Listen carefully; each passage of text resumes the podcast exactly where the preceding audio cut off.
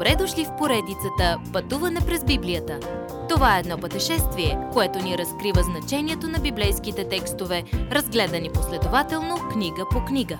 Тълкуването на свещеното писание е от доктор Върнан Маги.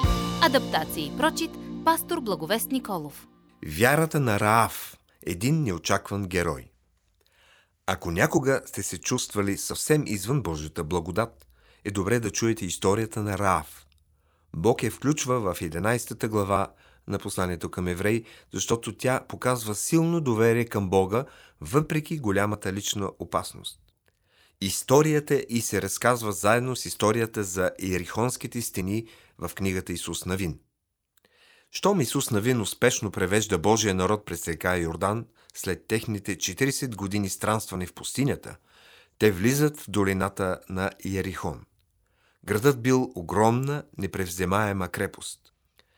За да разбере слабостите на града, Исус Навин пратил шпиони.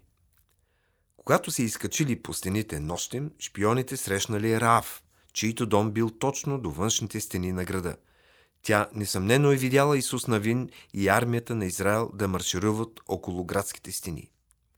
Сега беше времето и да покаже вяра в Божията сила и благост. Ако Бог показа благост към Раав, проститутка и жена, отхвърлена от обществото, колко повече ще даде Той благодата си към онези, които се обръщат към Него. Библията е пълна с истории за неочаквани хора като Раав, които повярват в Бога. Хора с всякакви професии, изнорени от всякакви житейски проблеми, се обръщат към Бога и приемат благодата му.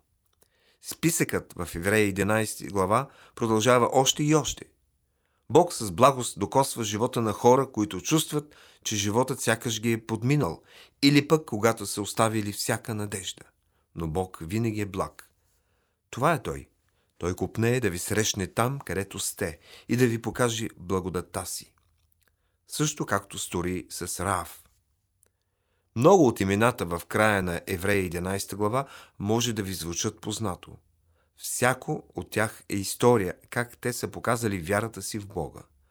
Детайлите в живота им са различни, но всички те имат това общо. Те повярваха в Бога. Имаше категории на владетели или воини. Гедеон, Варак, Самсон, Ефтай – и Самуил имаха значителна роля в Божията история като пророци на народа Израел. Давид, един от най-любимите Израилеви царе, преодоля най-трудните си ситуации с вяра в Божието Слово. Всички те живееха с вяра. Какво невероятно молебствие с смели войни на вярата, които побеждаваха царства, раздаваха правда. Получаваха Божие обещание и дори затваряха устата на лъвове. Според списъка на героите в Евреи 11 глава е и група от вярващи, наречени просто други. Тези други в миналото, настоящето и бъдещето страдали много за вярата си. Страданието приключило за мнозина сред тях, които вече са отишли в Божието присъствие и никога няма повече да умрат. Може да извлечете сила и насърчение от техните истории в собствената си борба да издържите на страданието за Неговото име. Бог обещава вечен живот и задоволяващата му благодат и присъствие на всички, страдащи за вярата си.